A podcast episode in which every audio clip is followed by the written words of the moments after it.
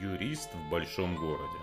Здравствуйте, меня зовут Сергей Пирогов, и вы слушаете мой подкаст «Юрист в большом городе». Это подкаст для тех, кто хочет знать свои права, быть юридически грамотным, вести свою деятельность законно и не быть обманутым. Сегодняшний выпуск посвящен теме «Бизнес как совместно нажитое имущество». Все мы знаем, что, находясь в браке, все имущество, которое приобретают супруги, является совместным. И в случае, если этот брак расторгается, то такое совместное имущество подлежит разделу. И неважно, в чем оно будет выражаться – автомобиль, квартира, ипотека или доля в обществе с ограниченной ответственностью. Как этого избежать? Как избежать раздела бизнеса, который вы так тщательно выстраивали? Об этом в конце выпуска. Что именно подлежит разделу? С этим вопросом сталкиваются многие, кто стоит на пороге расторжения брака. Как определить, что из того, что у супругов есть нажитого, подлежит разделу, а что нет? Есть простое правило. Подлежит разделу все то, что вы приобрели в период брака и на что вы затратили совместные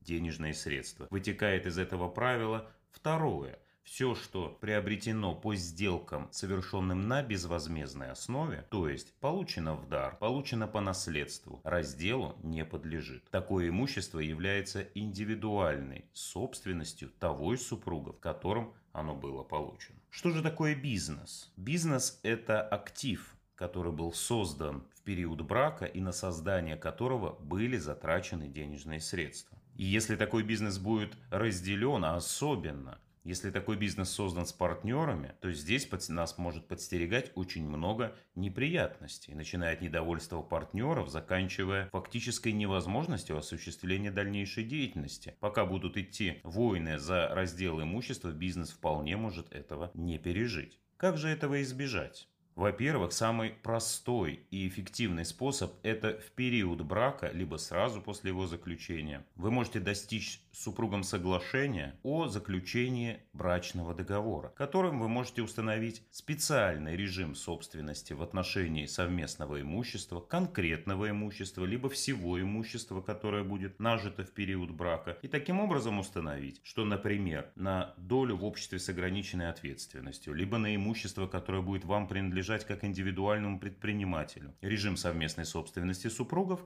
не распространяется. И это имущество является вашим имуществом, которое принадлежит вам на праве индивидуальной собственности. И второй супруг на это имущество претендовать не может. Брачный договор не популярная мера, не многие на него соглашаются, и поэтому здесь предлагаю второй инструмент. Когда вы собираетесь осуществлять бизнес в форме общества с ограниченной ответственностью, особенно когда вы собираетесь это делать не в одиночку, а с партнерами, в таком случае в уставе общества с ограниченной ответственностью вы можете предусмотреть примерно следующее положение. Ваша доля или доля любого из участников не может быть передана третьим лицам без согласия других участников, а может быть передана только другим участникам. Проще говоря, эта доля может оставаться только внутри общества с ограниченной ответственностью. Закон позволяет ввести такое правило в устав, и в этом случае при наличии такого правила доля, которая будет являться совместным имуществом, физически разделена быть не может. В таком случае, да, со стороны второго супруга могут быть материальные претензии, но к, непосредственно к бизнесу